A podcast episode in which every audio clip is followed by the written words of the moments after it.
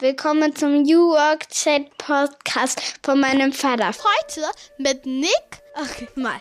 Heute mit Nick Sohnemann. Hier sind wir. Heute mit Nick Sohnemann von Future Candy. okay. Okay, ich schaff das. Heute mit Nick Sohnemann von Future Candy. Wie cool ist das? Viel Spaß! Und damit moin und herzlich willkommen zu einer weiteren Folge meines Podcasts New Work Chat.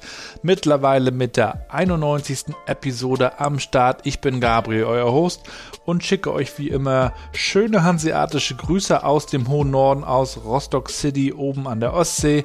Heute geht es um das Thema Innovation, denn in dieser schweren Zeit sind neue Ideen gefragt. Und ich habe mir jemanden eingeladen, der sich beruflich mit Ideen beschäftigt, der weltweit auch schaut, welche neuen Ideen es gibt und der eine Innovationsagentur schon vor vielen Jahren gegründet hat. Die Rede ist von Nick Sohnemann, den ich auch schon seit vielen Jahren kenne und freue mich umso mehr, dass er heute zu Gast ist bei mir im Podcast.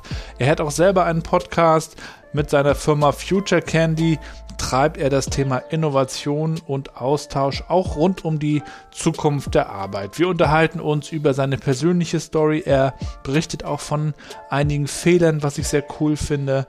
Und er berichtet auch, wie wir eigentlich auf neue Ideen kommen und was wir vielleicht auch von China lernen können.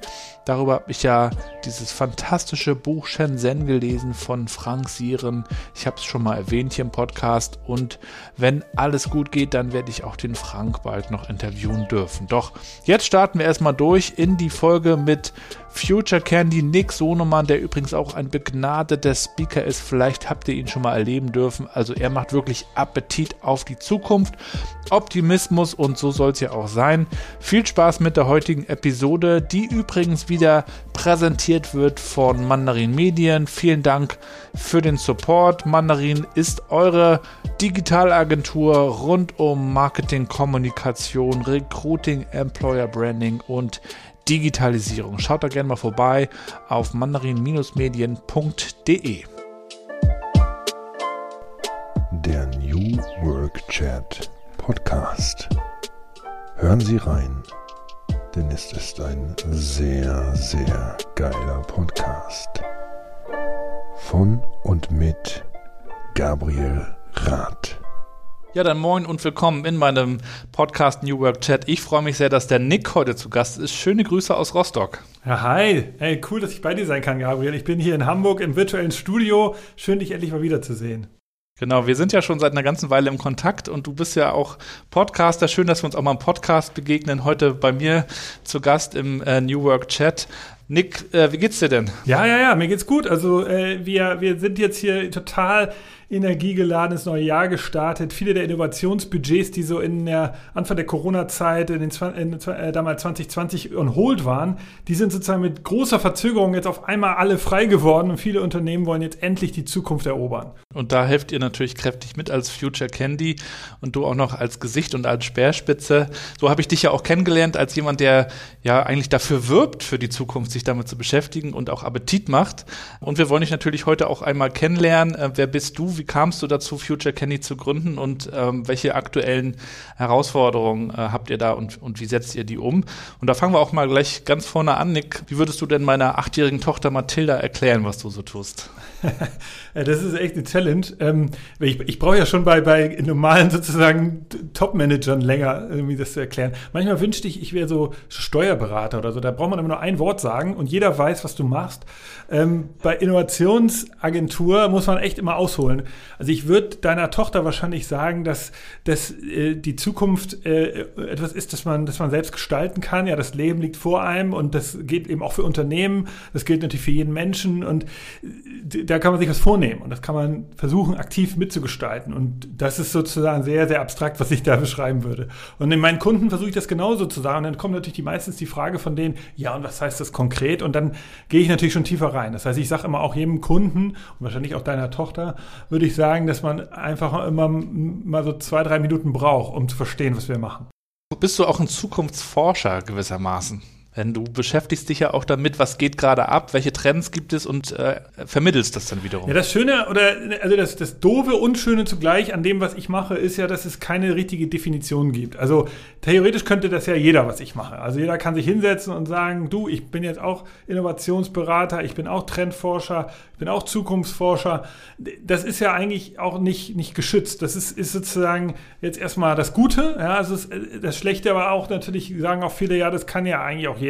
Und ähm, ich, ich glaube, das Problem an der Sache ist, dass es halt noch so eine unbekannte Industrie ist. Also meine grundsätzliche These ist ja, dass wir hier am Anfang einer, einer neuen Dienstleistungsindustrie sind. Also wenn ich äh, manchmal sage, dass äh, die Werbeagenturbranche, die, die man heute kennt, die ist auch erst 50 Jahre alt. Ja, die, die Social Media Agenturbranche ist erst 15 Jahre alt. Also und ich glaube, jetzt entsteht, oder das ist meine große These ist, jetzt entsteht eine neue Dienstleistungsbranche und das nennt sich in die Innovationsagentur oder Zukunftsagenturbranche, die, ähm, wo im äh, Unternehmen in Zukunft sagen, du, ich brauche meine, ich brauche meine Anwälte, ich brauche meine Steuerberater, ich brauche meine Werbeagentur und ich brauche meine, meine, äh, meine Innovationsagentur, weil äh, so viele neue Startups jeden Tag sozusagen fast entstehen, neue Technologien äh, entstehen und, und genutzt werden, Kundenbedürfnisse sich ändern und dafür braucht man eben jemanden, der das sortiert. Und das ist genau das, was wir machen. Und ja, wir gucken in die Zukunft. Das Problem ist bei der Zukunftsindustrie ist, wenn man mal ehrlich ist, ist sozusagen der gesamte Gedanke der Zukunft ist ja noch gar nicht alt. Also es ist entstanden mit dem, damals mit dem bekannten Schumpeter, dieser österreichische Philosoph, der zum ersten Mal gesagt hat, lass uns doch mal über etwas nachdenken, was länger in der Zukunft liegt als zwei Wochen wenn man mal ehrlich ist, so bis ins fast 19. Jahrhundert haben eigentlich Menschen immer nur immer so kurzzeitige äh, Zeithorizonte gehabt und dass sich überhaupt Menschen mal damit beschäftigen, was könnte denn in fünf Jahren sein, ähm, das, das ist eben noch eine sehr neue Disziplin. Und insofern sind wir auch Teil dieser, dieser neuen Welt. Und ähm, äh, genau. Und wie man da jetzt rangeht, da gibt es eben auch keinen sozusagen goldenen Schlüssel. Man kann nicht sagen, aha, Zukunftsforschung geht so, sondern es gibt eben verschiedene Ansätze. Einige machen das zum Beispiel über Konsumenten, äh, äh über, über, über Konsumentenverhalten und sie gucken sich sozusagen an, was sind denn die, die Geburtraten in dem und dem Land, wie, wie, äh, wie ist die Bevölkerungsstruktur aufgebaut. Die machen das sehr, sehr, sehr ähm, empirisch. Ja, wiederum unser Ansatz ist eher heuristisch. Wir gucken uns sozusagen verschiedene verschiedene Erfinder an. Was machen eigentlich die Startups? Was ist das? Was ist was machen die Technologien? Wer erfindet da gerade eine neue Anwendung für das und das, für die Plattform? Also wir, wir gucken uns sozusagen eher so über die einzelnen Erlebnisse, gucken oder die einzelnen Experiences, die es da draußen gibt, versuchen wir so ein Bild zu entwickeln. Ja, das ist halt sehr heuristisch. Aber es gibt, glaube ich, nicht den einen richtigen Weg.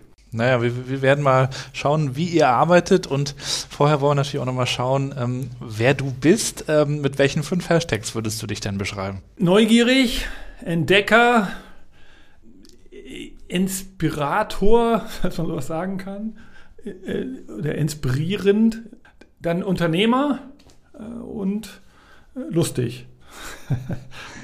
Äh, übrigens ist neugierig äh, wahrscheinlich der, der meistgepickte Hashtag, den ich äh, höre. Dann würde ich sagen leidenschaftlich. Ich lade mir natürlich auch gerne Leute ein, die neugierig sind, das natürlich auch. Aber das fällt mir schon auf, dass das immer wieder genannt wird und es scheint auch einer der wichtigsten, ich weiß nicht, ob es ein Skill ist, aber zumindest Eigenschaften zu sein, ähm, um, um sich heutzutage überhaupt ja auch weiterzuentwickeln. Ne? Ja, also ich, ich weiß nicht, ob das jetzt irgendwas ist, was wahrscheinlich ist es eine kleine Blase, die der Leute, die hier in diesem Podcast auftauchen, dass natürlich wir Unternehmer sind, die alle so was mitbringen. Als, und dann ist es natürlich auch ein schönes Wort. Ich glaube, Neugier hat natürlich auch ein bisschen das Problem manchmal, das ist sozusagen die, die Kehrseite der Medaille, dass ich auch, das, ich bin jetzt nicht der effizienteste Unternehmer. Also ich neige dazu, manchmal mich auch zu verlieren in irgendwelchen Themen und recherchiere da tagelang irgendwas und jetzt zum Beispiel das Metaverse, ja, ich versuche gerade zu rauszufinden, was ist das eigentlich genau und so ein, ich glaube, wenn man, wenn man nicht so neugierig wäre, dann könnte ich man, man viel effizienter sein. Also es ist auch nicht unbedingt nur positiv besetzt, muss man ehrlicherweise sagen. Aber ja, also ich finde, es ist ein schönes Wort aber es ist auch schwer, sich selbst mit fünf Hashtags zu beschreiben, muss ich sagen. Hamburger könnte ich noch sagen. Genau, Hamburger. Du bist, äh, bist auch in Hamburg aufgewachsen, ne? Logischerweise dann. Ja, ich, ich frage mich, ich bin in Hamburg aufgewachsen, genau, ich komme aus Hamburg, also in Hamburg-Altona geboren.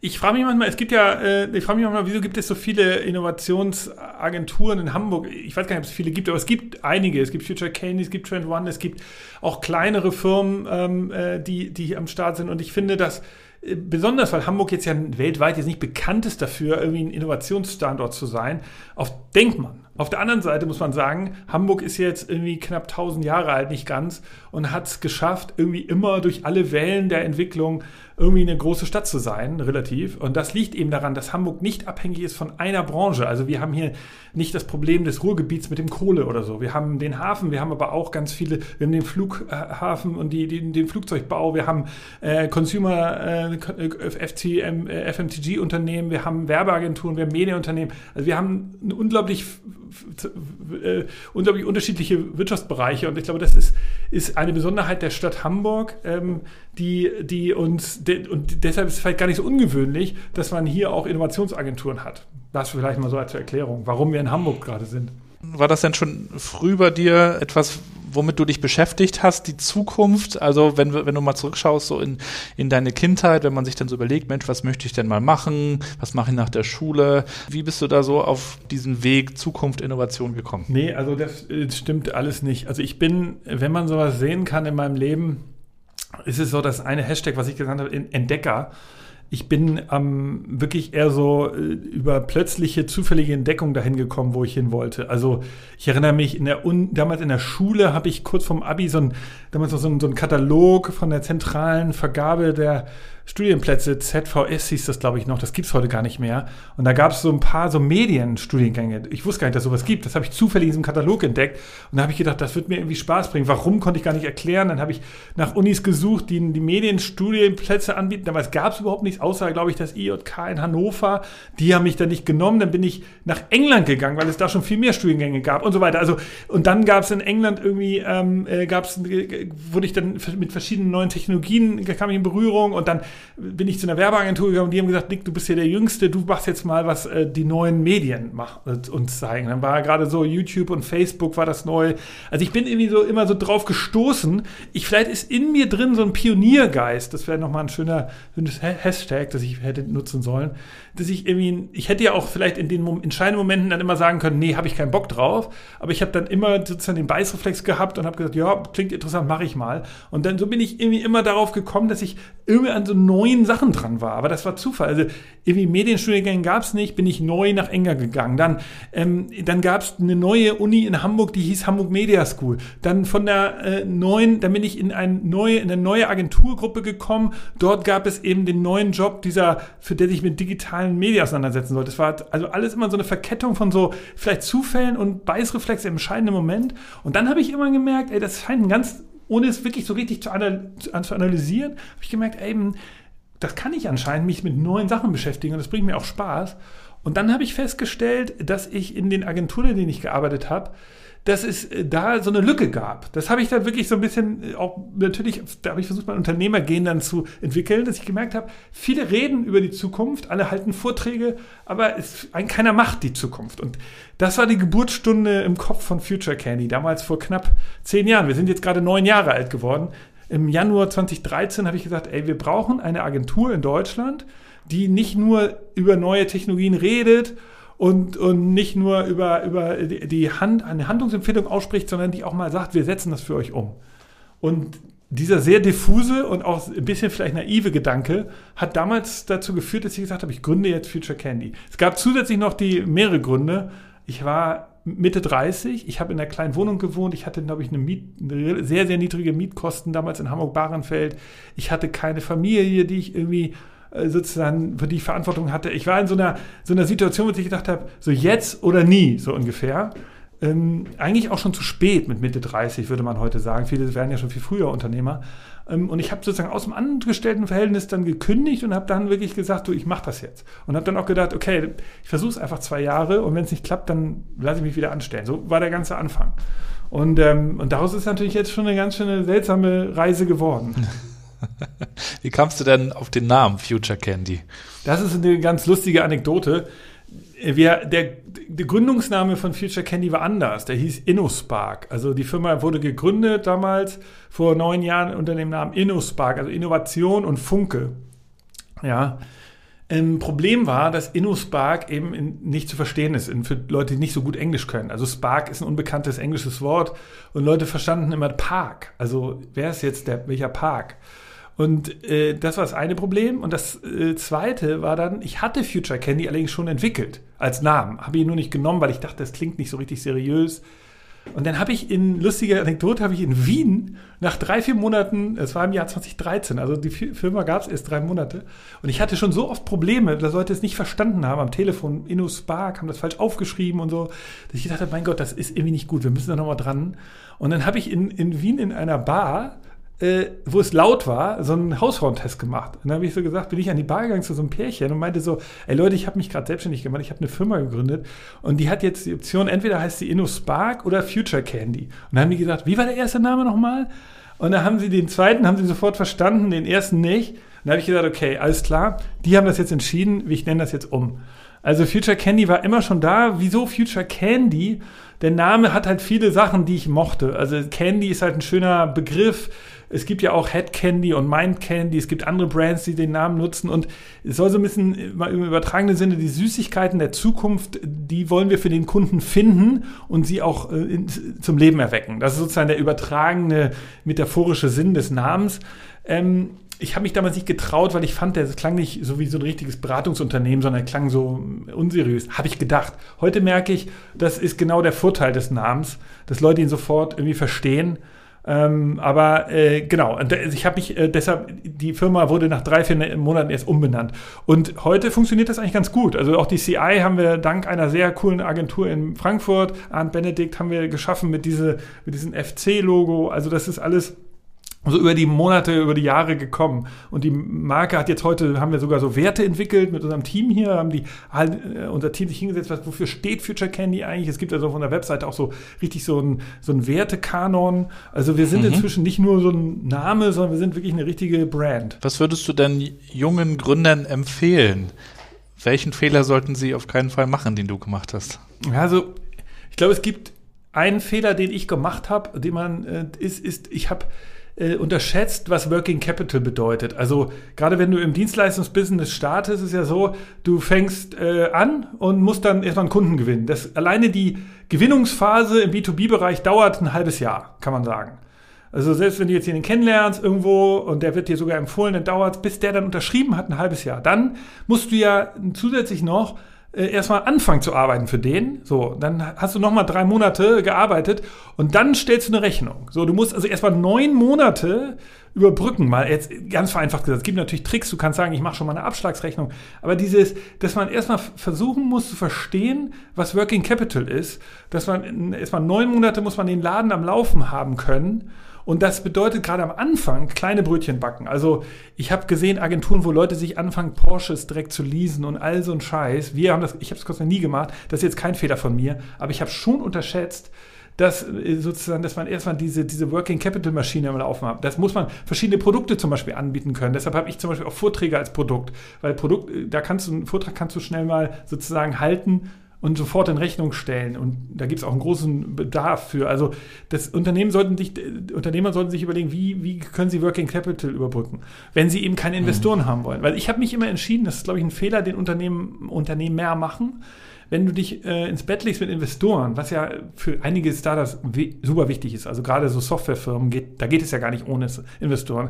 Aber im Dienstleistungsbereich würde ich das nicht machen, weil du hast so viel zu tun mit dem Investorenmanagement, dass du dich gar nicht mehr darum kümmern kannst, Kunden zu generieren. Also gerade wenn ihr an Dienstleistungsbusinesses arbeitet, versucht es wirklich nur mit einer Kreditkarte, arbeitet bei euren Eltern im Wohnzimmer zur Not oder, oder so, reduziert alle Kosten radikal, ähm, holt euch einfach nur, ähm, lebt erstmal von Reis und, und Nudeln, äh, so, und dann, damit ihr diese, diese ersten halbe Jahre muss man einmal hinbekommen.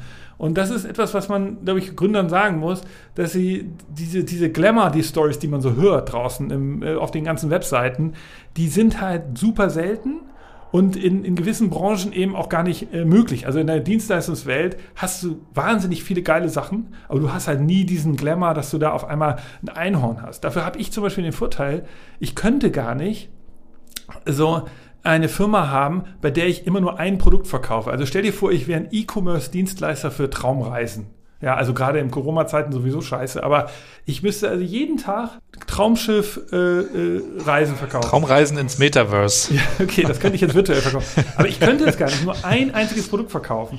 Ich, ich liebe das an deinem Dienstleistungsbusiness, dass du morgens was mit der Kommunik Telekommunikationsindustrie zu tun hast, mittags machst du was für ein, für ein äh, Hand, Hand, Hand, Handelsunternehmen und abends nochmal was für die Automobilbranche. Also du hast super vielseitige äh, Input und das ist etwas, was ich liebe an meinem Job. Noch ein Fehler vielleicht. Ähm, ich glaube, eine Sache, die man lernen muss, ist Führung. Also ich zum Beispiel habe das überhaupt nicht drauf gehabt. Du musst, wenn du es schaffst, als Gründer schnell Leute zu finden, die du, die lange bei dir bleiben, dann hast du extreme Werte. Also dieses Team, was um dich herum mit dir wächst und bei dir bleibt. Wenn du das schaffst, weil du die Leute, weil du integer bist zu denen, weil du klar kommunizierst, Transparenz, ehrlich, aber auch ähm, sozusagen eine gute Führungsperson, die auch in sich ruht, ja, dann, dann, das, das ist ein Fehler, den ich gemacht habe. Also ich bin viel zu erratisch, ich bin viel zu emotional oft gewesen, auch teilweise ungerecht ähm, und so und auch, auch sprunghaft in meinen Entscheidungen. Und das hat Leute dazu geführt, dass sie Future Candy vielleicht zu schnell verlassen haben. Also hätte ich heute die Leute, die mit mir angefangen haben, die ja auch einen extrem Pioniergeist haben, bei so einer kleinen Firma anfangen und so, wären wir, also ich liebe mein Team heute hier auch, aber wir wären, glaube ich, noch eine größere Truppe, wir wären noch stärker.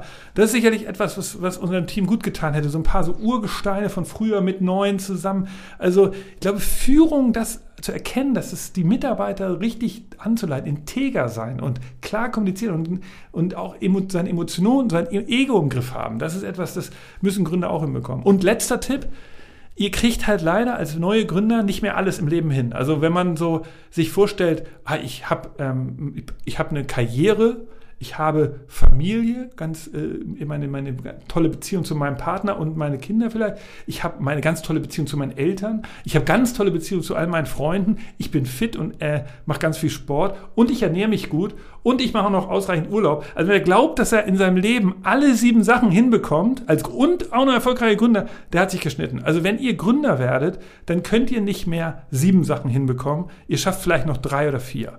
Und das ist und dafür seid ihr, habt ihr natürlich auf der anderen Seite aber auch nie äh, sozusagen der Vorteil ist, ihr habt nie wieder was zu klagen. Also die Erleichterung, in einem eigenen Unternehmen zu arbeiten, nicht mehr morgens irgendwie in den Job zu kommen und denken, oh, was habe ich denn jetzt schon wieder zu tun, mein scheiß Chef oder das ist alles weg. Das ist so eine Befreiung, dass natürlich ihr auch gerne sozusagen auf Kosten dessen vielleicht ein, zwei Sachen einstellt, eure Freunde nicht mehr so oft zu sehen und ja, Sport vielleicht nicht ganz so oft zu machen und so weiter. Ja, das ist auch eine Erfahrung, die ich gemacht habe, obwohl ich ja bisher immer in Anstellungsverhältnissen war, aber ich habe ja schon durchaus ein, das eine oder andere Projekt so nebenbei für mich gemacht, ob es jetzt mein Podcast ist oder auch mal eine Speaker-Tätigkeit. Interessanterweise ist eine Tätigkeit fühlt sich anders an, wenn ich sie selber plane, initiiere und durchführe, als wenn mir jemand sagt, mach das mal bis dann und dann. Auch wenn es das, der gleiche Job ist. Absolut. Das ist dieses Selbstbestimmtsein, Fremdbestimmtsein, ne? Hm. Ich weiß, was du meinst, ja, ich weiß. Also ich, ich muss sagen, es kann auch eine, eine Last sein. Also ich glaube, das ist am Ende, genau wie du sagst, es ist, man kann das auch als Angestellter natürlich erleben und viele Firmen haben das natürlich auch inzwischen schon. Deshalb, ich will jetzt gar nicht sagen, dass jetzt jeder äh, jetzt Gründer werden muss, äh, um das zu haben. Man kann das auch in seinem eigenen Job organisieren. Man kann auch sein, natürlich seine Firma verändern und seinen Chefs was dazu sagen. Aber eine Sache, die man als Gründer noch irgendwann hat, die hatte ich zumindest, irgendwann wacht man mal morgens auf, wenn man, also wenn man als Angestellter anfängt und dann, also, also man verlässt seinen Job und gründet eine Firma, dann hat man ja so ein Angestelltenleben erlebt. Also da kommt Geld aufs Konto und, und so. Und diese, dieser Mindshift, dass man irgendwann weiß, ich stehe jetzt morgens auf und wenn ich jetzt nicht aufstehe, dann kommt auch nichts mehr aufs Konto.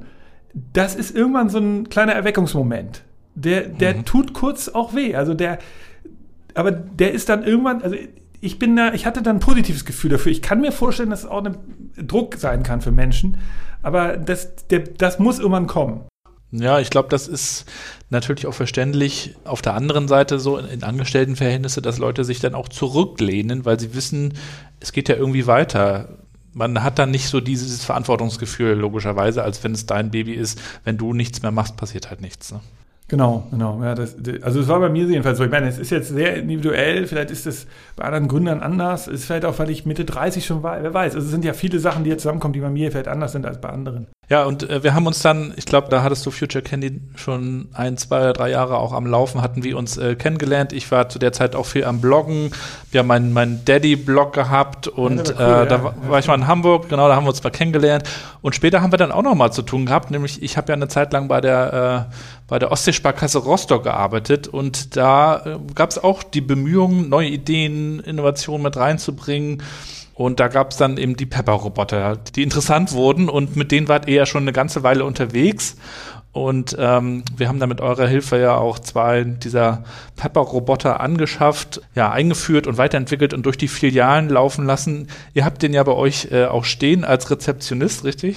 Ja, genau. Ja. Pepper ist cool. Das ist so ein kleiner Roboter, wenn ihn jetzt nicht die Hörer und Hörerinnen nicht kennen. Ein kleiner Roboter von einem französischen Unternehmen, äh, die heißen es ähm, und das wurde dann von japanischen Softbank gekauft. Ähm, und die, äh, die, der ist sogar niedlich. Der hat so, so, ein, so, ein, so ein Gesicht mit großen Augen und so, so Babywangen. Und dadurch hat man irgendwie das Gefühl, dass man will mit dem reden. Er hat auch Arme, die sich bewegen. Also total niedlich. Ähm, und mit dem haben wir tatsächlich eine Menge äh, häufig Events gemacht, auch Kunden geholfen, wie, wie der Osbar damals. Also ja, da haben wir uns kennengelernt. Genau, ja. witzige Story. Und ich weiß, die waren ja sehr ambitioniert. Die wollten ja ein ganzes Haus da umbauen. Das hat ja leider nicht funktioniert. Ja, wir hatten eigentlich die Idee, eine ähm, Zukunft Zukunftsfiliale, aber das wurde dann noch größer, also ein ganzes Zukunftshaus mit mehreren Etagen und ja, so wo du wirklich Erfahrungen machen kannst, verschiedene Settings hast, äh, für junge Kunden ein ganz anderes Setting mit möglichst viel spielerisch und Erlebnis. Aber leider gab es dann einen, einen großen Rechtsstreit um die Immobilie und dann ist diese ganze Geschichte auf Eis gelegt worden, leider. Ja, ich fand das cool. Also wirklich, das ist ein richtig cooles, äh, auch cooles Leadership-Projekt gewesen von eurem Chef damals. Das ist ja dann, äh, wenn, wenn, wenn, das ist ja auch eins der Probleme bei Innovation heutzutage, dass am Ende ist viel eine Leadership. Das Unternehmen, ähm, alle wissen, was für Trends in der Branche vorherrschen und, und dann sagt irgendein Chef halt, nee, lass mal lieber. Oder? Und bei euch hat der Chef genau das Gegenteil gemacht. Er hat nicht gesagt, lass mal lieber, er hat gesagt, komm, wir machen das jetzt. Und dann, ja. gut, es hat nicht funktioniert aufgrund von äh, rechtlichen Problemen, aber es war kein Leadership-Problem. Ja, ich glaube auch, es hängt viel äh, mit den führenden Persönlichkeiten ab. Also die, die sollten das nicht nur wollen, sondern die müssen das halt befeuern ne? und die müssen da auch Zeit für geben und Budget für geben. Vielleicht kannst du auch mal ein bisschen erklären, wie ihr als Future Candy arbeitet, auch wenn das wahrscheinlich sehr, sehr unterschiedlich ist, je nachdem, in welcher Branche und, und wie die Anforderungen sind. Aber wie kann man sich so eine ähm, Projektarbeit von Future Candy vorstellen? Also, ja, super Frage. Also, wir arbeiten als Future Candy typischerweise für Unternehmen, die einen eigenen Chief Digital Officer haben, also oder so einen Innovationsverantwortlichen, der äh, das ist etwas, was wir herausgefunden haben, ist für uns ein Erfolgsfaktor, wenn wir mit Firmen zu tun haben, die, die sozusagen selber noch nie Innovationen gemacht haben, dann ist es halt sehr schwer mit mit einer Innovationsagentur zusammenarbeiten. Jetzt gibt es also meistens bei 90 Prozent der Kunden von uns gibt es so einen Innovationsverantwortlichen, der sagt jetzt, pass auf, wir haben den Auftrag, das Unternehmen hier zu verändern, in der Handelsindustrie oder in, in, in, in der Automobilbranche, Versicherung, wie auch immer. Und die, die, die Lage ist natürlich immer wieder sehr unterschiedlich. Einige sagen, wir müssen was für die Mitarbeiter tun. Ja, wir müssen erstmal neue Prozesse und dann versuchen wir da zu helfen. Das zweite ist, nee, die, die, der andere sagt, nee, wir müssen neue Sachen für den Kunden entwickeln. Ähm, also die, die, die Lage ist immer so ein bisschen unterschiedlich, aber ähm, die, was wir dann machen ist, wir kommen sozusagen von außen und helfen erstmal mit Inhalten. Also wir versuchen die zu inspirieren, ja, indem wir und wir machen das eben nicht mit jetzt Diagrammen und sagen, guck mal hier, äh, der, der Bevölkerungswachstum in Asien oder so, sondern wir, wir versuchen das eben über Innovation, über Erlebnisse, über Experiences. Also äh, das geht jetzt heute natürlich alles remote mit so coolen Vorträgen, die virtuell ablaufen in unserem, in unserem Streaming-Studio. Es geht aber auch natürlich auch live, dass wir da hinfahren und dann bauen wir da so ein Disneyland der Zukunft auf. Wichtig ist eben, dass dann Kunden sagen, wow, und die Mitarbeiter dort sagen, wow, krass. Ähm, das ist ja richtig toll, was hier alles geht. Ähm, und dann entstehen eigentlich in Phase 2 Ideen. Ja, und das ist dann äh, etwas, wo wir dann gucken, was ist eigentlich die Branche? Was ist der, geht es um die, wie hatten wir ja gerade gesagt, geht es darum, etwas für die Mitarbeitenden zu schaffen oder geht es darum, neue Ideen für den Kunden zu bauen? Ähm, so, dann, dann entwickeln wir Ideen mit dem Kunden gemeinsam. Und dann entsteht ähm, entsteht danach eben ein, ein, Projektauftrag. Und dann sagen die, pass auf, wir müssen jetzt mal das irgendwie testen. Funktioniert das? Und, ähm, und dann entwickeln wir halt ein Minimum Viable Product, MVP oder ein Prototyp und testen eben die, diese Anwendung. Also wir hatten jetzt gerade für Swisscom so ein Beispiel, da haben die, die haben wechseln, die Swisscom wird gerade auf, äh, also die Schweiz wird gerade auf Glasfaser umgestellt und die Swisscom verschickt ähm, Router, Glasfaser-Router an ihre Kunden. Und die müssen den anschließen. Und jetzt wissen die oft gar nicht, wie das geht, obwohl das nicht so schwer ist. Aber dann rufen die alle bei der Swisscom an und die ganzen Callcenter sind alle voll. Und jetzt sagt die, haben die uns sozusagen gefragt, könnte man nicht die gesamte Bedienungsanleitung als Augmented Reality Anwendung machen? Das war sozusagen eine große Frage von denen. Und dann haben wir uns überlegt, ja, ähm, das könnte man. Und dann haben wir halt eine, ein, ein Storyboard entwickelt. Also wie wäre es, wenn ich jetzt meinen Router hier bekomme? Ich habe jetzt nicht so viel technisches Know-how, aber ich habe Ahnung, wie man eine App installiert. Ich drücke also auf die Swisscom-App und dann öffnet sich sofort so eine Anwendung, Bedienungsanleitung, welches Kabel muss jetzt wo reingesteckt werden, total einfach erklärt, schön bebildert und, ähm, und sowas haben wir dann entwickelt und es war erstmal nur verfügbar auf einem Handy, ja, sozusagen als Prototyp. Und wenn die jetzt Swisscom jetzt sagt, ja, okay, das wollen wir jetzt in der ganzen Schweiz für alle erlebbar machen, dann würden wir das halt auch hochbauen. Also, und das ist eben etwas, was Future Candy besonders effizient kann. Wir können eben sehr schnell und gut solche Prototypen entwickeln, sodass Kunden auch wirklich was Anfassbares in der Hand haben. Weil sonst passiert es ja häufig, dass Leute sagen, oh ja, das ist ja total interessant hier, das ganze Thema, sagen wir mal, Augmented Reality, toll, voll spannend, toll, dass ihr hier so einen Vortrag gehalten habt. Da müssen wir auch mal was machen. Und dann, mehr passiert dann eben nicht. Aber dadurch, dass wir das dann eben so einfach, schnell, effizient umsetzen, so ein Prototyp entwickeln mit Logo, mit echter Anwendung für den Kunden, sehen die, oh cool. Und dann können die das jetzt hochskalieren. Ja, wir sind natürlich zu klein, muss man ehrlicherweise sagen, wenn die Swisscom sagen wir, ja, wir wollen jetzt in der ganzen Schweiz und wir haben sogar noch Kunden, was weiß ich, die sind international tätig. Wir wollen das in, überall jetzt laufen haben. Dann würden wir sagen, du, das ist, da sind wir jetzt nicht mehr die Richtigen. Da braucht ihr ein richtiges äh, IT-Haus. Aber das ist ja dann okay, dann übergeben wir das. Aber überhaupt erstmal die Innovation schaffen, in die Köpfen verankern und dann eben zum Leben erwecken. Das ist eben das, wofür wir stehen. Das heißt, der Kunde sagt, also hier hakt es irgendwie, was, was können wir denn machen? Und dann sagt ihr, Mensch, dies und jenes ist möglich, wir haben gesehen, die machen das in dem Land so und so.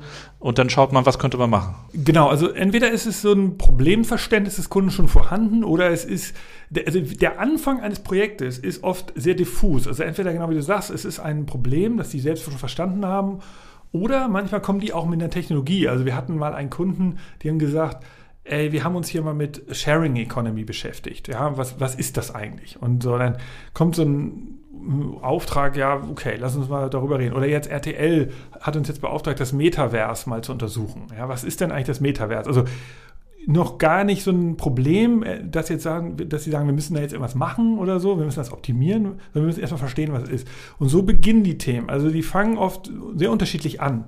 Und unser Auftrag ist natürlich, das dann sozusagen runterzubrechen und auch mal ehrlich zu sagen, ihr, das bringt euch jetzt nichts. Also das ist, glaube ich, das Falsche. Also wir haben zum Beispiel bei einem Kunden äh, Siemens Gamesa, mit denen haben wir jetzt ein Jahr zusammengearbeitet, Windturbinenbauer, die wollten ein Softwarehaus werden, die wollten nicht nur Windturbinen bauen, sondern auch eine ganze Menge an, an coolen Softwareprodukten anbieten. Und wir haben mal festgestellt, Moment, jetzt, wir machen jetzt ein Jahr mit euch Arbeit und ihr seid eigentlich ähm, äh, viele interne Prozesse stimmen nicht. Also wenn ich jetzt in euren Workshop sitze, merke ich, ihr, ihr hakt an den gleichen Diskussionen. Ich glaube, wir müssen erstmal so ein bisschen an der internen äh, Innovationskultur arbeiten. Und das sind eben so Sachen, die wir, die wir dann versuchen mhm. rauszuarbeiten mit Kunden. Gibt es ja diese klassischen Beispiele von Kodak oder Quelle, die man dann immer anführt, nach dem Motto, die waren erst innovativ und dann irgendwann nicht mehr, weil sie das versucht haben, so lange wie es geht zu spielen und dann irgendwann überholt wurden von den Disruptoren, den Bekannten. Ja, aber das Verständnis haben, glaube ich, die meisten inzwischen. Also viele sind ja, das ist ja auch meine Beobachtung, dass die ganz viele Manager in, in, allen Unternehmen eigentlich diese ganzen Beispiele alle kennen und so diese ganz naiven Fallen, die tappt keiner mehr. Also das ist ja auch etwas, was wir mit anbieten. Sie, alle viele, viele sagen auch, äh, buchen ja extra eine Innovationsagentur, weil sie sagen, zeig uns mal, was die Startups machen, weil sie ja wissen, dass das immer eine Gefahr ist. Und äh, alle haben da auch eine Strategie. Entweder kooperieren sie mit Startups oder sie kaufen die auf oder so. Also ich glaube, so ganz naiv in sowas reintappen wie früher die, die Kodaks oder auch ähm, Nokia oder so, das würde, obwohl Nokia ja ein bisschen anderer Fall ist, weil das war ja Apple und nicht ein Startup, ähm, würde jetzt, glaube ich, niemand mehr so schnell. Aber ähm, genau, also das ist, äh, ich glaube, die, die sozusagen die, die, der Kenntnisstand über Innovation und wie das geht, hat der, ist deutlich gewachsen in den letzten Jahren. Auch durch natürlich unsere Arbeit, aber durch eigentlich alle, durch deinen Podcast, durch alle beschäftigen sich ja mit dieser Welt. Aber was mein Problem, was ich sage, ist ja, die, es herrscht trotzdem Umsetzungsproblem. Also, dass jetzt meine Firma sagt, ja geil, hast recht, dann lass uns doch mal erstmal einen Prototyp bauen für Augmented Reality. Lass uns doch mal einen Blockchain-Prototyp testen. Und lass uns mal sehen, ob wir in Metaverse mal überhaupt mal reinkommen. Also so diese, diese, diese, diese so Can-Do-Mentality, die, das ist sicherlich noch nicht so ausgeprägt. Viele sind da so, ja, hm, warten wir mal ab und schauen wir mal. Und das ist, ja, das ist noch der Unterschied. Ja, ich hatte auch schon mal jemanden zu Gast, der hat einen Innovation Hub der Lufthansa ähm, mit aufgebaut und da haben sie dann die Idee entwickelt, was wäre denn, wenn wir alle nicht fliegen können? Und das hat dann wiederum im Konzern der Lufthansa auch für Unmut gesorgt, nach dem Motto, wieso denkt ihr jetzt gegen unser Geschäft? So, und jetzt, äh, das sind ja so zwei Bewegungen, die du dann hast. Auf der einen Seite musst du ja vielleicht sogar dein eigenes Geschäft angreifen, um neue Ideen zu entwickeln, bevor das eben die externen Angreifer tun. Auf der anderen Seite willst du ja das, was funktioniert, möglichst lange auch ähm, erfolgreich machen. Ne? Also diese Beidfüßigkeit ist so die Challenge, oder? Absolut. Also das, das ist, ich verstehe Unternehmen. Es gibt ja auch, äh, da, also Lufthansa hat ja nochmal die Challenge, die haben ja wirklich auch so ein so ein No-Fail-Kern. Also die, die, können ja jetzt nicht sagen, du, wir testen mal Innovation im laufenden Luftbetrieb, weil die haben ja eine hundertprozentige Sicherheit zu gewährleisten. Also der Lufthansa ist jetzt auch nochmal so ein Extrembeispiel, aber Lufthansa muss natürlich trotzdem schaffen, in der Organisation irgendeinen Bereich zu haben, wo sie wo sie Sachen testen können. Und, äh, und das ist sozusagen bei denen das Spezielle. Andere äh, Firmen sind natürlich jetzt nicht so stark. So ein Handelsunternehmen, die müssen natürlich auch gewährleisten, dass die Kassen funktionieren, aber da geht es jetzt nicht um Leben und Tod, ja? Ähm, wie beim Flugzeug. Also äh, ich, ich, ich, äh, nur, ich stimmt schon, dass viele Unternehmen so vergessen, dass, also wenn ich mir heute mit Siemens zu tun habe, ja, das ist eine Behörde an Teilen. Mhm während Siemens ja Karl Siemens, das war ja ein richtig geiler Erfinder. Ja, also ich meine, das war ein geiler Startup-Erfinder da vor 150 Jahren. Und das vergessen Firmen. Und ich finde, also eine Geschichte, die ich interessant finde, wo ich sage, ich, ich weiß nicht, ob ich sie gut oder negativ sein soll, ist sowas wie Heidelberg Druckmaschinen AG in Deutschland. Das ist ein, eine Firma, auch knapp 150 Jahre alt, da aus der, die kommen aus der Stadt, äh, wo auch ähm, hier Waldorf, wo auch SAP sitzt. Eins der ganz tollen Unternehmen aus den 80er Jahren. Die haben natürlich damals, die, als alles gedruckt wurde, IKEA-Katalog, Otto-Katalog, Zeitungen, da waren die natürlich mega erfolgreich, ja. Ähm, und jetzt ist, druckt ja niemand mhm. mehr irgendwas. Und jetzt ist das Problem, das Kerngeschäft schmilzt. Ja? Und die haben eigentlich erst viel zu spät angefangen, ähm, sich mit Innovation zu beschäftigen. Aber jetzt machen sie es wenigstens. Jetzt bauen sie Wallboxen. Wo man sagt, okay, das ist ein, ein echten Pivot, das ist ein riesen Industrieunternehmen geworden, die, gewesen, die jetzt schaffen, sich zu ändern. Also du, du, siehst, also dieser Wandel ist überall und es passiert ja jetzt auch was. Aber ich weiß noch nicht, ist, man kann jetzt mit beiden Augen auf Heidelberg Druckmaschinen gucken und sagen, ja, alles viel zu spät und zu klein. Oder auf der anderen Seite sagen, ja, aber trotzdem Wahnsinn, dass die jetzt hier sich drehen. Also ähm, genau, ich sehe also, Wandel ist angekommen in der deutschen Wirtschaft, Welt. Das ja. merkst du ja wahrscheinlich auch in deinem Podcast. Also gerade so das Thema New Work, ja, wie er sich alle jetzt neu erfunden haben. Äh, das ist ja, äh, genau, also das war ja durch die Pandemie natürlich mega schnell möglich, dass Firmen da viel mehr Gas gegeben haben. Es ist ja auch irgendwie angesagt, sich mit der Zukunft zu beschäftigen und sich diese Fragen zu stellen, auch wenn, wenn keiner jetzt die definitiven Antworten hat, aber man kann ja zumindest schon mal schauen, was passiert äh, an, an anderer Stelle. Mich würde auch interessieren, wie seid ihr denn innovativ? Also ihr als Innovationsagentur, wie schafft ihr es, euch selbst in Frage zu stellen und immer wieder neue Ideen zu entwickeln? Ihr habt ja auch Produkte wie die TechFlat entwickelt, müsst immer in Bewegung bleiben. Wie macht ihr das? Ja, das ist eine super Frage und ehrlicherweise, manchmal ähm, sind wir da gar nicht so gut drin. Ähm, ich glaube, eine Sache, die wir, die wir von Anfang an gemacht haben in der Dienstleistungswelt, ist das etwas, das man auch können sollte, meiner Meinung nach. Du musst irgendwie auch die, so ein bisschen den Kunden, mit dem Kunden dich entwickeln. Also ich habe Agenturen getroffen, wo die immer gesagt haben, nee, also wir sitzen zusammen und wenn wir keinen Bock haben auf das Projekt, dann machen wir es nicht. So, also die Agenturen gibt es auch inzwischen nicht mehr. Aber ich hatte halt immer das, den Geist, dass ich gesagt habe, so, ey, ich höre mal zu, was die Kunden wollen und schlage ihm dann was vor. Die TechFlat ist auch so entstanden. Das ist ja so unser Technology-Abo. Wir haben halt äh, Kunden getroffen und dann haben wir den vier Monate wieder getroffen und dann kamen wir da vorbei mit neuen Sachen und meinte er, du, wir brauchen euch eigentlich nicht, könnt ihr nicht die Gadgets hier lassen. Und dann haben wir so gedacht, ey krass, darauf können wir doch ein Produkt machen. Also äh, am Ende ist es so, glaube ich, das ist irgendwie ein bisschen so eine, ich weiß nicht, ob man das sagen kann, ist das ein Talent, dass man irgendwie hört, was wollen Leute eigentlich haben und äh, das ist sicherlich etwas, was wir, was wir haben. Wir entwickeln also Ideen am Kunden, mit dem Kunden zusammen. Das ist das Erste. Das Zweite ist, was machen wir, um hier sozusagen innovativ zu bleiben? Wir haben äh, selber so interne Events, wo wir sagen, wir schulen uns an neuer Technologie. Also es heißt bei uns Tech Together, wo wir irgendwie, jeder hier den Auftrag hat, wirklich immer wieder neue Sachen äh, in die Hand zu nehmen, damit sich, damit nicht so ein, so ein, so ein Trott eintritt. Das Dritte ist, wir ändern andauernd auch Prozesse. Also manchmal leider ähm, äh, auch, auch ähm, äh, zum Leidwesen der, der, Mitarbeitenden hier. Aber ich, ähm, wir müssen ab und zu mal äh, einfach die Software ändern, äh, weil es einfach bessere Dienstleister gibt. Also wir, das ist für mich natürlich auch einfacher, weil ich ja sozusagen alleine im Moment äh, Gesellschafter bin und kann schneller sagen, so hier, das machen wir jetzt. Ähm, da habe ich natürlich Vorteil, dass ich jetzt nicht immer durch selber durch so viele Gremien muss. Also wir versuchen den Laden so ein bisschen äh, auf Trab zu halten und wir haben andauernd junge Leute, die zu uns kommen. Wir nehmen sehr viele sozusagen so Trainees und, und Praktikanten auf und die haben auch ganz klar den Auftrag, immer wieder so sich einzubringen. Und wenn dann halt 19-jährige Leute hier bei uns sitzen und sagen, ey, das ist irgendwie komisch, dass ihr das macht, das, das hilft uns voll. Ja, auch, auch, die dürfen das auf Augenhöhe so sagen in so Meetings. Da denkst du so, okay, krass, da sind wir wohl irgendwie ein bisschen aus der äh, Oldschool geworden. Also so, das sind so Kleinigkeiten. Mhm. Ähm, ja. Ich weiß noch, als wir uns kennengelernt haben in Hamburg, da hatte ich noch keinen Vortrag von dir gesehen. Da sagtest du, äh, komm mal vorbei, äh, wir machen dann eine richtige Show. Und ich war schon ganz gespannt und habe dann einen Tag später auch gleich mal YouTube angeschmissen.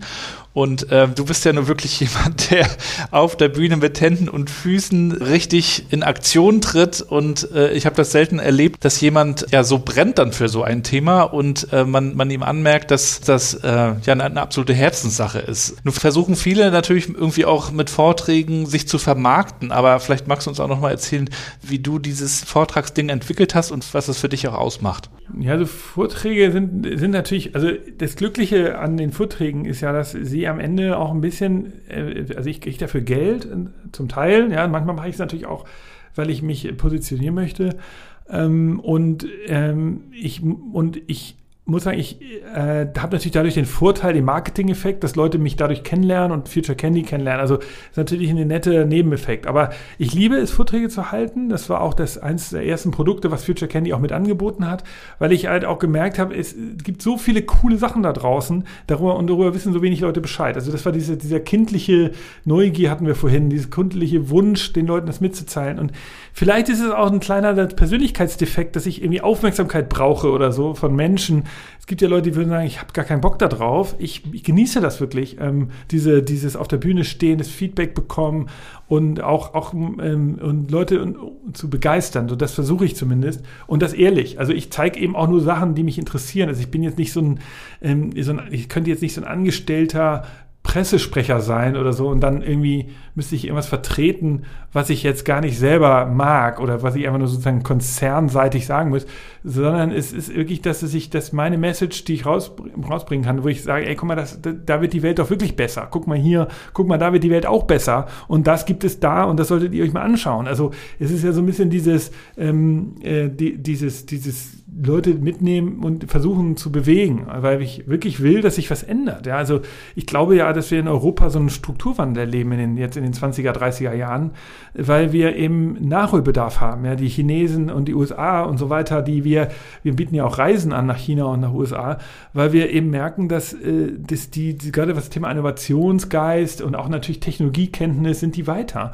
Und ich will, aber ich mag Europa und ich mag es hier zu leben und ich möchte, äh, ich möchte, dass Europa Europa mit dem Wertevorstellung der Europäer erhalten bleibt und ein Wirtschaftsstandort bleibt, wo die Leute gerne hinkommen. Und das ist vielleicht so ein tieferer Antrieb noch, den ich nur so, ja, den ich jetzt so intellektuell mit dir jetzt hier teilen kann, äh, der in mir drin schwebt, dass ich eben auch was bewegen möchte. Und das merkt man vielleicht heute in meinen Vorträgen auf der Bühne. Und ich vielleicht haben, ja, und das ist natürlich was, ja, das, das, ich bin groß, ich, ich bin laut, vielleicht ist das was, was die Leute irgendwie mitreißt. Es wirkt fast so, als ob du die Leute auch wachrütteln willst und vor allen Dingen, was ich so toll finde, ich glaube, dir, dir geht es auch um so einen gewissen Zukunftsoptimismus. Denn ich entdecke oder, oder ja, sehe in Deutschland eigentlich oft so einen Pessimismus. Na ja, und geht schon. Allein wenn du Leute fragst, wie geht's dem, muss ja. Es ist oft so, ne, dieses mh, hm, bisschen träge und wir sind unzufrieden und so weiter. Und, und du kommst da eigentlich fast wie ein Amerikaner. Leute, let's go geht los. Ja, also das sagen ja einige. Es gibt sozusagen ja verschiedene Sichtweisen. Es gibt auch Leute, die, die mich sehr kontrovers sehen. Also es gibt halt Leute, die genießen das, die finden das cool. Ähm, und dann gibt es Leute, die sagen, ach, das ist ja alles irgendwie viel zu dünn, wir brauchen Fakten und der ist ja so ein, so ein hektischer Schreihals ungefähr. Also es gibt natürlich auch Leute, die das anders sehen. Aber ich bin lieber so ein bisschen kontrovers und auch, dass Leute sich kritisch mit mir auseinandersetzen, als dass jemand ihm das egal ist, was da passiert. Und ähm, es sind natürlich oft meine Thesen. Also ich ähm, gucke auf die Welt und sage halt, ja, also ich, ich habe dann glaube daran, dass das wichtig wird.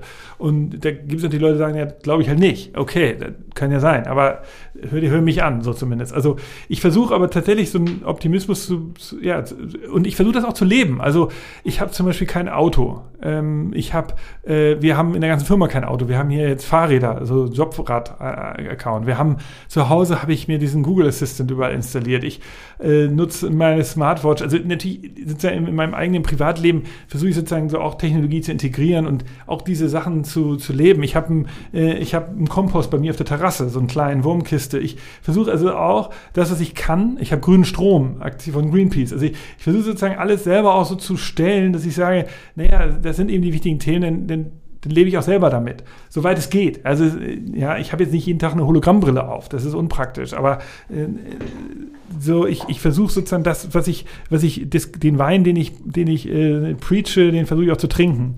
Hat eigentlich Innovation immer zwingend mit Digitalisierung zu tun? Nee, das glaube ich nicht. Also das ist natürlich so ein bisschen das Megathema. Ne? Also Innovations-Megatrends sind für die nächsten 20 Jahre sind nun mal Digitalisierung und Nachhaltigkeit. Und Innovation hat auch was mit Nachhaltigkeit zu tun. Innovation, äh, aber das ist eine gute Frage von dir, weil Kunden kommen, es gibt schon eine, so eine, ich sag mal, so eine intellektuelle oder inhaltliche Fallhöhe. Also du kannst jetzt nicht sagen, ja Nick, wir machen jetzt mal hier die Wände grün und dann sind wir auch innovativ. Also äh, du musst schon dir irgendwie einig sein, dass du so eine Art, so eine gewisse Höhe, eine inhaltliche Höhe haben musst von dem, was du neu machst. Aber eine Innovation kann auch sein, dass du sagst, also ich erinnere das zum Beispiel aus meinem Podcast von Snap.com oder Snap, ähm, der äh, Inc., die haben, ähm, sind ja eine Digitalfirma aus Amerika, die haben aber dann auch ein deutsches Office und die machen zum Beispiel jeden Freitag so ein, ich habe es immer dis despektierlich Stuhlkreis genannt, aber äh, das ist auch eine Innovation. Also du sagst, pass auf, wir machen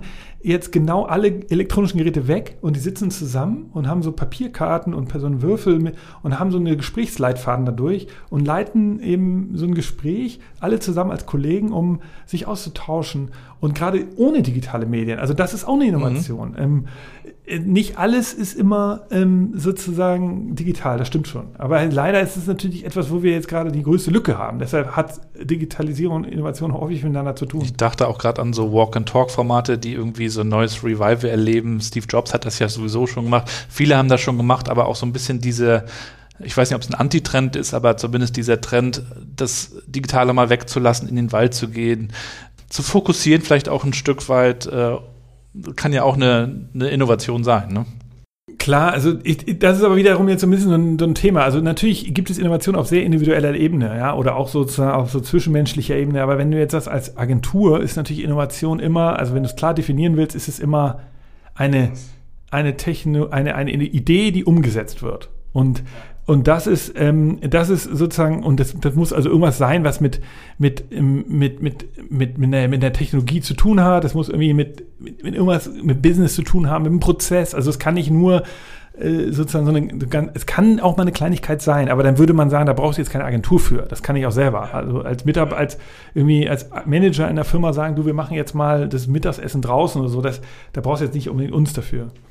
Aber es stimmt natürlich, dass theoretisch alles solche kleinen Sachen sind immer fördern natürlich das Denken, es fördert irgendwie neue Prozesse und so. Das ist ja auch wichtig, als Manager immer mal wieder was zu ändern.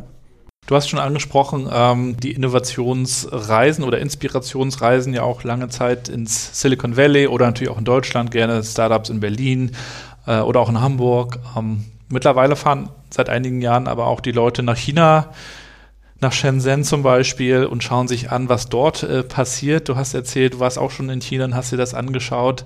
Ähm, ich habe darüber kürzlich auch ein Buch gelesen von Frank Sieren und war ganz begeistert, was dort entsteht. Natürlich auch in einer ganz anderen ähm, Situation mit, mit einem Staat, der das alles forciert, auch kontrolliert aber natürlich auch sehr pusht, äh, während wir hier noch diskutieren, das Für und Wider und dass es sich alles in die Länge zieht.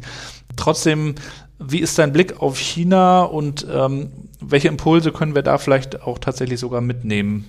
Also ich ähm, bin, ich bin, ich bin sozusagen bei China ähm, sehr positiv und ich muss jetzt sozusagen sagen, ich finde, es gibt schnell so einen sehr skeptischen Blick auf China als Europäer. Und da, das versuche, dem versuche ich mir zu verwehren. Ich sehe viele problematische Sachen, also gerade was da sozusagen im Westen passiert mit den Lagern, das weiß ich, es ist auch äh, natürlich äh, schlimm, was jetzt an Personenkult da entsteht, ähm, dass da nur noch Lieder mit Xi Jinping gesungen werden. Es ist schlimm, dass äh, natürlich ähm, Leute da äh, äh, jetzt was in Hongkong passiert, dass da jetzt sozusagen eine Zensur herrscht. Also man muss ganz genau hingucken und auch sagen, dass es natürlich keine freiheitliche Demokratie ist. Aber eine Sache, die sozusagen, die man nicht vergessen darf, ist, in 15 Jahren, in den letzten 15 Jahren sind da 1,4 Milliarden Menschen aus der Armut gekommen. Und alleine in den letzten 15 Jahren hat sich die Armut auf der Welt halbiert, nur weil die Chinesen eine erfolgreiche Wirtschaft aufgebaut haben. Und das Ganze ohne Krieg. Das gab es noch nie in der Weltgeschichte. Und das muss man einfach mal anerkennen, dass die Chinesen ähm, das aus sich raus geschafft haben, äh, so sowas aufzubauen. Und das das ist eine extreme Leistung und die Chinesen, was, was auch viele nicht wissen, die, ist, China ist ein Vielvölkerstaat. Die haben natürlich 70 Prozent Han-Chinesen und sind, die sind sehr dominant und die kontrollieren auch alles, leider. Aber sie haben, sind ein Vielvölkerstaat, die haben fünf Sprachen auf ihrem Geldschein und das ist etwas, das wir als Europäer nicht so richtig sehen. Also es ist erstmal so ein, auch ein Staatengebilde. Man muss sagen, die Chinesen haben, glaube ich, eine sehr viel modernere Administration. Also sie haben zum Beispiel etwas, was, ähm, wenn du ein innovativer Verwalt, äh, Verwaltungsbeamter bist, wirst du befördert. Also wenn du irgendein Problem löst, dann wird das in der ganzen Verwaltung rum, rumgesprochen, dann kommst du irgendwann in die, in die Provinzhauptstadt und dann nach Peking. Und das ist also erstmal das Erste. Wird, Erfolg wird belohnt. Und das Zweite, was ich interessant fand an den Chinesen, das sind diese, die kapitalistische Art und Weise, wie sie Industrien aufbauen. Also sie haben ja ähm, diesen Fünfjahresplan, der wird ja alle fünf Jahre neu gebaut. Der, der neue war jetzt 21, ist der rausgekommen. Und da sitzen sozusagen so ein Heer von 3000 Leuten ähm, in, in der Regierung, die, also die, unter der Regierung, die sitzen da und forschen im ganzen Land, was sind jetzt die fünf Themen? Was, äh, was, sind, was ist der Fünfjahresplan? Und da stehen ja oft so, ich glaube, es stehen manchmal so 20 Aktivitäten drin, die China in den nächsten fünf Jahren machen will. Und die sind sehr abstrakt. Da steht dann sowas drin wie, ähm, die Luft muss, äh, die Städte müssen lebenswerter werden. Oder die Luft muss reiner werden, sowas. Jetzt und dann muss, und dann werden, wird, der, wird der beschlossen, der Fünfjahresplan. So, dann ist das Jahr 2021. Und jetzt bekommen verschiedene Referate in der chinesischen Regierung den Auftrag, sich mit den Punkten zu beschäftigen. Und dann entsteht äh, sowas wie, dann sagt ein Referat, ja, wir müssen einen Fonds aufsetzen für Elektromobilität. Damit, ähm, das war sozusagen der, der Fünfjahresplan von 2016. Ja, da wurde gesagt, okay, wir brauchen jetzt ein, äh, ein, ein ein, ähm, wir brauchen einen, einen ähm, Fonds, einen Staatsfonds, damit wir Unternehmen gründen, die, ähm, die Elektromobilität, ähm, ähm, weil wir brauchen frische Luft in den Städten. So. Dann hat die chinesische Regierung gesagt, okay, wir buttern da jetzt äh, mehrere Millionen rein, hunderte von Millionen, und da können sich Unternehmen für bewerben. Ist auch passiert. 480 Millionen, äh, 480 Unternehmen sind gegründet worden in China nur die, äh, die Elektroautos bauen wollten. Heute gibt es nur noch 20 davon.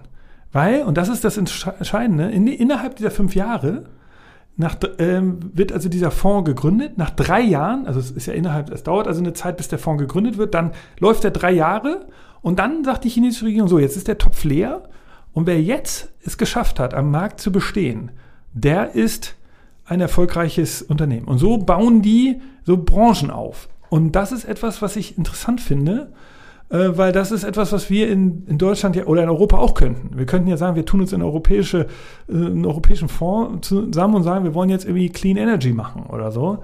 Und könnten sagen, Unternehmen können sich bewerben, die jetzt äh, neue Wasser- äh, oder Solartechnologie erfinden oder so. Und nach, nach einer Zeit ziehst du dann den Stecker und sagst, jetzt ist halt freier Markt wer es jetzt geschafft hat, mit dem Fördergeld sich zu behaupten. Und das ist eine interessante Sache, finde ich. Eine andere Sache ist natürlich, dass die Chinesen ähm, so ein, als Regierung haben sie ein, eine, eine Vision. Also sie haben ja so, das nennt sich ähm, äh, äh, Frontier 2025. Und sie wollen sozusagen die gesamte China von Osten nach Westen ähm, modernisieren. Also im ganz Osten ist ja schon modernisiert, jetzt kommt sozusagen noch der Westen an der russischen Grenze und der äh, und das soll eben abgeschlossen sein bis bis 2025 und das ist sind so Sachen die haben wir eben nicht. Wir haben keine visionäre Agenda für Europa. Wir wir, wir jedes wir sind noch zu nationalstaatenlastig keiner traut sich da auf so einen Plan zu erfassen. Selbst Deutschland jetzt als Land nicht so richtig. Und das sind sicherlich Sachen die man sich abgucken kann.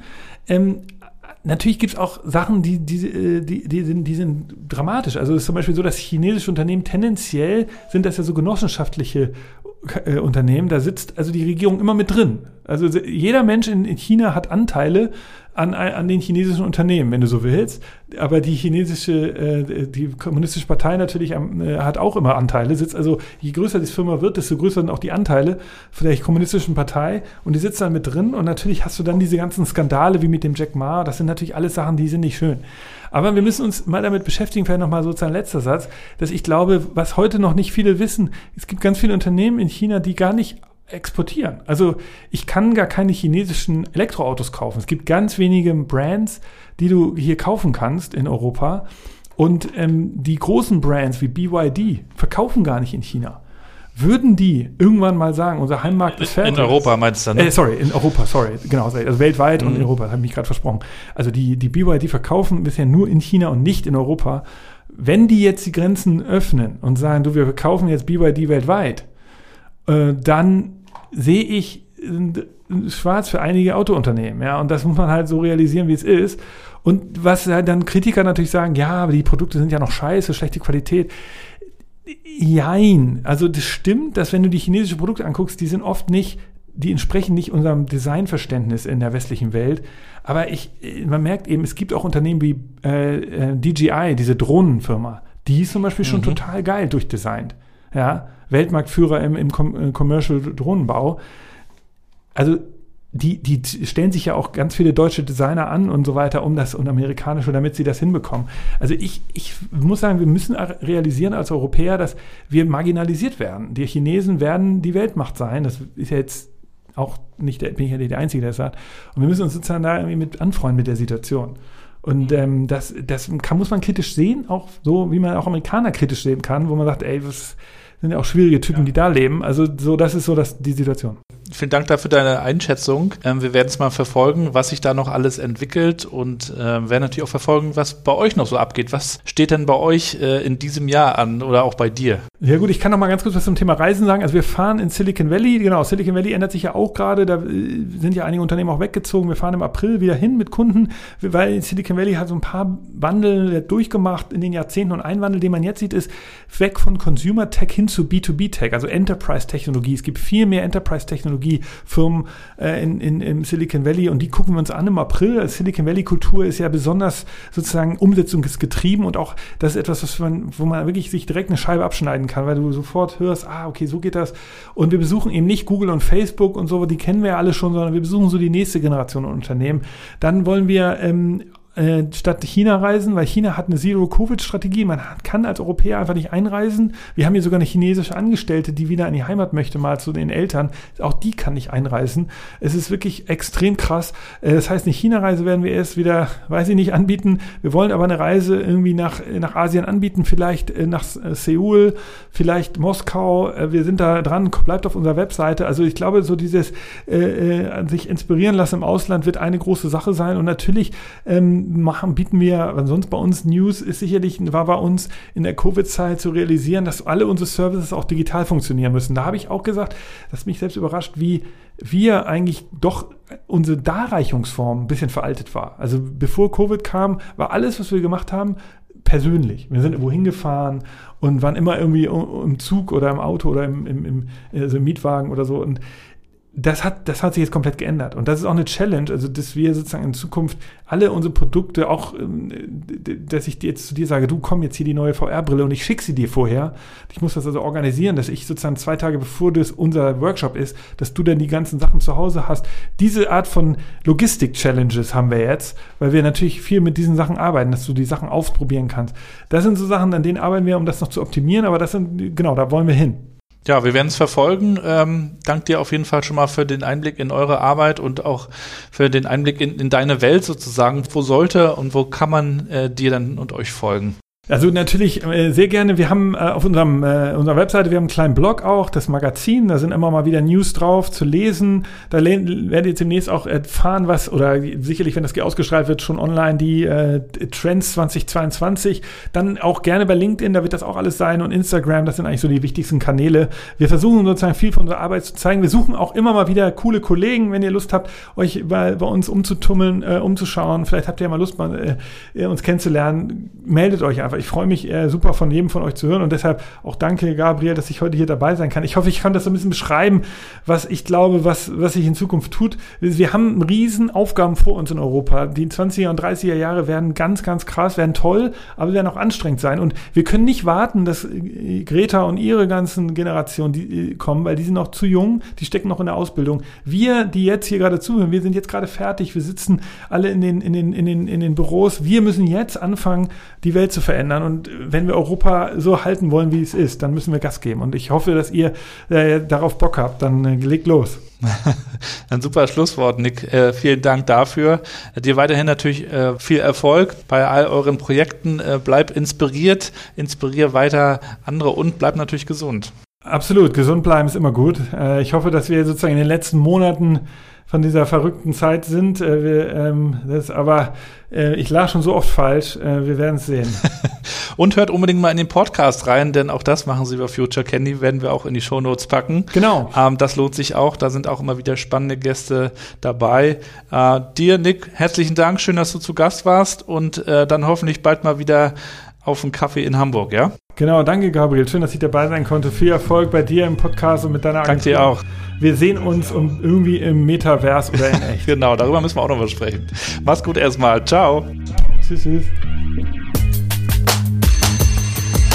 Und damit sind wir auch schon wieder am Ende der heutigen Episode mit Nick von Future Candy aus Hamburg City, meiner zweiten Wahlheimat.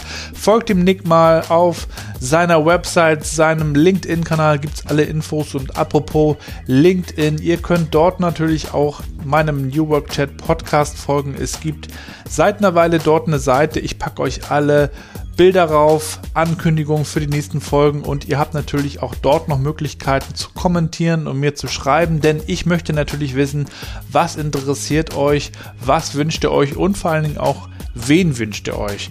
Wenn ihr mögt, könnt ihr auch gerne auf newworkchat.de gehen, dann landet ihr direkt auf meinem Blog, dort gibt es noch ein paar Infos zu den Folgen und natürlich auch das komplette Archiv von mittlerweile etwas über 90 Folgen. Wir gehen also mit großen Schritten auf die 100 zu und lasst euch gesagt sein, da habe ich mir natürlich was überlegt, aber das wird natürlich noch nicht verraten. Ansonsten bleibt mir noch mal auf unsere Aktion hinzuweisen, die Eisbademeisters. Wir gehen ja Woche für Woche in Warnemünde Eisbaden in der doch recht frischen Ostsee. 2, noch was Grad hat sie mittlerweile und wir tun das natürlich, weil es uns einen riesen Spaß macht und weil wir auch einfach fit und gesund dadurch bleiben und weil wir auch Aufmerksamkeit erregen wollen für eine Sache, die uns am Herzen liegt. Wir sammeln nämlich Spenden für Bedürftige.